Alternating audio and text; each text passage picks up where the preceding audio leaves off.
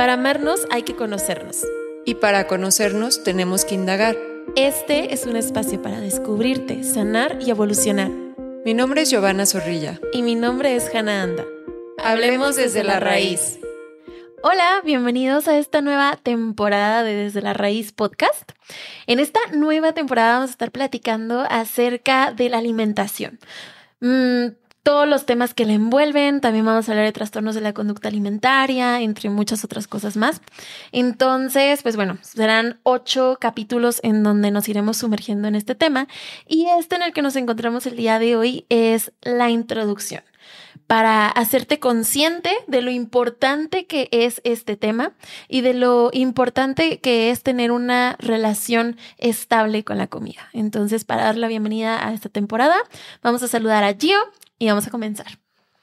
Hola Hanna, pues feliz de poder compartir una nueva temporada con ustedes y bueno, siento que es un tema que pues realmente a todos nos aplica en poder identificar cómo es nuestra relación con la comida y si pues es una relación sana o no, pues poderla llevar hacia esta línea de una manera mucho más saludable. Y bueno, eh, sabemos que hay personas que, por ejemplo, cuando tienen un disgusto, algún miedo o se sienten muy estresados, tienden a, a no comer o a comer de forma compulsiva vamos a ir identificando cómo, cómo se va formando esta relación con la comida, pues desde que nacemos con mamá, ¿no? Si nos dio, si nos pudo dar pecho, si nos pudo dar eh, biberón, cómo, cómo era este vínculo, si mamá se encontraba muy ansiosa por no podernos alimentar como con la expectativa que ella tenía, si al contrario sentíamos rechazo, de, de ella hacia nosotros de alguna manera. Entonces vamos a ir identificando cómo desde esta etapa tan temprana puede llegar a influir en nuestra relación con la comida. Sabemos que las causas son multifactoriales, pero sí es importante ir desde atrás, desde el inicio de nuestra historia, para ir identificando toda esta parte, ¿no? Y en nuestra infancia también, cómo, cómo asociábamos la comida, por ejemplo, con premios o castigos, ¿no? Si mamá nos decía, si te terminas todo tu plato, aunque estés satisfecho, puedes ir, eh, después puedes tener postre o te doy este dulce o te doy la paleta. Entonces es esta parte de empezamos a relacionarlo con premio o eh, lo lograste, pasaste el examen, te doy eh, una bolsa llena de dulces. Entonces es, cómo vamos asociando la comida en, en, ese sentido. O por ejemplo, con castigos, ¿no? Este fin de semana, pues no hay dulces. O si te portas mal, ya no vas a poder tener postre. Entonces, ¿qué mensaje sin querer, obviamente, sin, sin querer echar culpas hacia nada, hacia nadie, porque nadie nos educa en ese sentido a saber, pues, cómo, cómo tener una relación sana desde, desde que nacemos, ¿no? Apenas en las escuelas, apenas empieza a hablar acerca de las emociones, de cómo gestionar nuestras emociones, cómo gestionar nuestros pensamientos y, y por lo tanto también con la comida. En la adolescencia, pues pasa un poco lo mismo, ¿no? La adolescencia es un periodo en donde pues nos mostramos súper vulnerables, empezamos a tener cambios eh, físicamente, emocionalmente, de hecho, pues estamos en esta búsqueda de, de, identidad y si nosotros vemos revistas con modelos que muchas veces ni siquiera son reales o están editadas y nuestra expectativa es llegar a ser como ellas, pues también cómo, asociamos esta parte del comer con, con la belleza o con, con estar delgada, etcétera, etcétera. Así es. Eh, bueno, regresándome un poquito a lo que comentaba Gio, Hace unos días daba una conferencia con un grupo de mamás que estábamos hablando acerca de el mes de la lactancia. Agosto es el mes de la lactancia. Entonces, estábamos platicando de que la leche es ese primer vínculo y que el alimento a final de cuentas es el primer vínculo que tenemos con los demás. Y seguramente tú también lo has notado. Al final, cuando nosotros comemos cierto tipo de alimentos, por ejemplo, si yo te pregunto, em, ¿a ti qué te recuerda un pastel? Seguramente será alguna fiesta, algún convivio, o si te pregunto a qué te recuerdan las palomitas, seguramente será el cine, o si te pregunto a qué te recuerdan, no sé, unas hamburguesas, eh, seguramente será algún momento de tu infancia. Entonces vamos haciendo diferentes asociaciones con la comida y empezamos tan temprano como lo es desde la leche materna, que es esta forma de vincularnos, de vincularnos. Y, era muy, muy bonito porque una de las mamás justamente comentaba que uno de los retos, por ejemplo, de la lactancia materna una vez que, que, que la vas dejando, es ¿Cómo le vas a mostrar a tu bebé que a lo mejor ya el pecho no es la forma de demostrarle amor, sino que va a ser otra la manera, ¿no? Y que van a transicionar a otras maneras de mostrar afecto, como ahora a jugar o a escucharle o a que cuando se caiga le digas, no, pero mira aquí, este, cómo te sientes, te dolió, mira aquí traigo una bandita de las princesas, te la pongo y que van a ser ahora otras las maneras de relacionarnos, ¿no? el punto de esto es que empieza desde chiquitos esta relación que tenemos con la alimentación y el afecto y que poco a poco va cambiando. La realidad es que también las experiencias que tenemos con los alimentos son los que nos van a generar eh, incluso cierto confort. Por ejemplo, em, cuando yo era más chica, mi mamá, cada vez que teníamos como algún problema en casa, como por ejemplo cuando se estaban separando, era mucho de, ay, vámonos por unos pollitos de estrellitas, ¿no? Y ahí vamos por los pollitos de estrellitas y eso lo tomaba como un momento de mucho confort. Luego me empecé a dar cuenta que en la universidad, cuando tenían algún examen o cuando tenía alguna discusión con alguna pareja, se me antojaban mucho esos pollitos de estrellita. Y era esta asociación inconsciente que de pronto empecé a hacer con que ese alimento me daba esta contención que en algún momento sí, eh, totalmente me produjo, pero estando al lado de mi mamá, ¿no?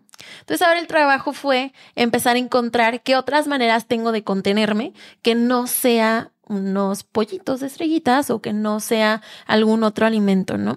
Entonces esta es la importancia de empezar a visualizar qué, ¿qué lección tiene cada alimento para nosotros? O si hay uno que yo tiendo a comer en ciertas etapas de mi vida o cuando me siento de cierta manera recurro a ciertos alimentos, porque entonces estos alimentos digamos que son maestros en el autodescubrimiento. Nos van a ayudar a saber cómo nos estamos sintiendo, nos van a ayudar a saber lo que estamos necesitando en ese momento. Por ejemplo, cuando se me antojan estos pollitos. Claro que puede ser por el simple antojo, pero también visualizar, a ver, hay algo que no esté atendiendo en este momento que, que me gustaría o, o a lo que necesito más que me gustaría ponerle atención. O también podemos pasar del otro lado, como cierta versión. Cuando teníamos que hablar de algún tema difícil, cuando me daban noticias difíciles en mi familia, mi mamá generalmente me invitaba por un frappé y los frappés eran señal de que iba a haber una mala noticia. Entonces, ahorita ir por un frappé, digamos que ya ha ido como reconstruyendo la experiencia, pero en su momento significaba pues algo así medio incómodo también el empezar a ir por eso. Entonces vamos generando experiencias con diferentes alimentos, con las verduras que generalmente significan regaño, que, pueden significar culpa, que pueden significar este, incomodidad incluso. Entonces, pues sí, vamos a ir generando experiencias y es muy importante que para saber qué relación tienes tú con la comida, vayas identificando justo esto. ¿Qué alimentos te están dando ciertas lecciones de autodescubrimiento y con cuáles a lo mejor has identificado que te ayudan de alguna manera como a evitar o a contener ciertas emociones? Y bueno, para lograr eso, creo que es necesario el, el hacer esta pausa, ¿no? El realmente indagar dentro de nosotros al comer qué pensamientos estoy teniendo, qué emoción me genera. Por ejemplo, si me genera culpa, ¿no? Eh, hoy en día, pues sabemos que existen diferentes tipos de trastornos de la alimentación que, bueno, están dentro de la parte de ansiedad y finalmente eh, cuando nosotros nos sentimos estresados, si este estrés no lo sabemos gestionar, no lo, no lo sabemos escuchar y no lo sabemos, eh, pues, poner, ponernos en acción respecto a ese estrés y lo evitamos, pues a la larga se convierte en ansiedad. Y esto también se relaciona con, con la parte de la comida.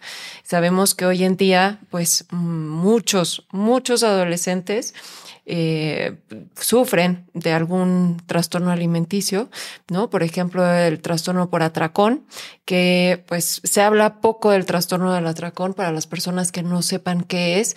Finalmente es comer de una forma mm, compulsiva grandes cantidades en muy poco tiempo.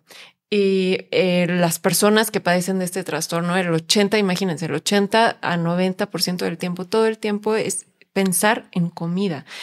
Y bueno, esto afecta principalmente a los adolescentes, como, como comentábamos anteriormente, que pues es una etapa vulnerable de algún sentido porque apenas estás empezando a trabajar con tu identidad y, eh, y bueno, esto afecta muchísimo. Más de 300 mil adolescentes padecen este tipo de atracón y la mayoría va entre 20 años y 40 años. Y esto es solo un ejemplo de uno de los trastornos, ¿no? Entonces, ¿qué, qué, qué pensamientos tiene una, una persona que padece de trastorno por atracón? Por ejemplo, esto no lo debería de comer, esto es malo, esto me va, me va a hacer daño. Entonces tenemos que indagar un poquito más profundo y no quedarnos en, en la punta del iceberg para ver qué está pasando con esa persona, cómo se siente, quizás quizá tenga algún vacío, quizá tuvo alguna pérdida, algún duelo, eh, y poder, ya una vez identificado, trabajar con ello. Vamos a empezar a notar incluso que las porciones de comida son importantes para el autodescubrimiento, que las elecciones que tenemos sobre la comida también lo son y que muchas veces las ideas que tenemos en torno a la comida son lo que van a producir este malestar. Vamos a ir viendo poco a poco que la comida es eso, la comida es comida y no es que exista comida buena, comida mala, comida la comida es solamente ese constructo. Lo que sí es que a lo mejor existe comida que te aporta más o que te aporta menos nutricionalmente. Y que de ahí viene esto de hacer decisiones, ¿no? Tomar decisiones. Pero todas estas creencias que tenemos en torno a la comida que te causan malestar, como esta, esta mm, polarización de lo que es bueno, lo que es malo, lo que es debido, lo que es indebido, viene de creencias y de eh, educación anterior que tenemos en torno a todo el tema de la comida. Tú puedes observar incluso la relación que tus padres tienen con la comida y posiblemente de ahí vengan también algunas ideas que tienes actualmente. Y es ahora tu responsabilidad empezar a identificar qué de esas ideas, qué de esas creencias te sirven y cuáles no. Claro, y creo que culturalmente también nos influye mucho en, en, justo en esta, en cómo interpretamos la comida, ¿no? Por ejemplo, en, sobre todo en México, asociamos mucho la comida con, con lo social, ¿no? Si voy a ver a una amiga, pues voy a desayunar con ella o comer con ella. O, por ejemplo, si estoy saliendo con alguien, pues me regala unos chocolates o me lleva a comer a mi restaurante favorito o me hace mi platillo favorito como muestra de afecto.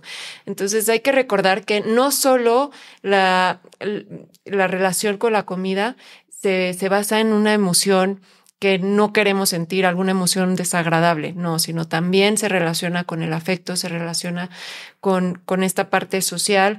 Y lo importante es identificar qué interpretación tú le das a, esa, a la comida y si es una relación sana o no. Así es. Recuerden que somos psicólogas cognitivo-conductuales y como le hemos, les hemos platicado antes, pues mucho de nuestro enfoque es sobre la interpretación que le damos a las cosas, ¿no? Y que lo que nos incomoda, lo que nos duele, lo que nos produce estas emociones displacenteras viene desde la interpretación que le estamos dando a la experiencia. Entonces, sí, sí tú en este momento no tienes una relación estable con la comida, si es una relación de cuidado, si generalmente te tienes que estar cuidando de cuánto comes, de qué comes, pero de una manera mm, que incluso la principal emoción es el miedo, posiblemente es por todas las ideas que tengas en torno a ella que están siendo disfuncionales. Los invitamos a que se queden a escuchar nuestros próximos capítulos, episodios, porque realmente vamos a profundizar el tema de mindful eating, vamos a ver la importancia de hacer consciente el momento en el que estamos comiendo, en lo importante que es amarnos a través de la comida, entre otros muchos temas. Así que no se olviden de puntuar este episodio, no se olviden también que nos pueden ver a través de nuestro canal de YouTube. Y bueno, muchísimas gracias por darnos esta oportunidad de compartir esta información con ustedes.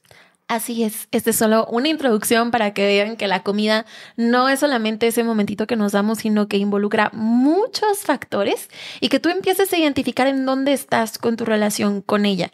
Si quieres empezar a trabajarla, en My Healthy Mind Project tenemos un programa de journaling que se llama Mejorando mi relación con la comida, en donde vas a encontrar 21 ejercicios de escritura, donde vamos a hacer muchísima introspección acerca de por qué tienes las ideas que tienes acerca de la comida y hacia dónde quisieras llevar tu relación con ella. Entonces, em, ahí van a encontrar muchas estrategias y durante los siguientes episodios también vamos a estar platicando alguna de ellas. Muchas gracias. Nos vemos pronto. Si quieres saber más acerca de cómo descubrirte, sanar y evolucionar, búscanos. Hannah anda en arroba My Healthy Mind Project en Instagram. Soy psicóloga cognitivo-conductual, especialista en neuropsicología, ansiedad y depresión y Giovanna Zorrilla en arroba MX. Soy psicóloga cognitivo-conductual, especialista en mindfulness, ansiedad y depresión. O bien, escríbenos a nuestro correo electrónico desde la raíz.podcast.gmail.com. Te esperamos.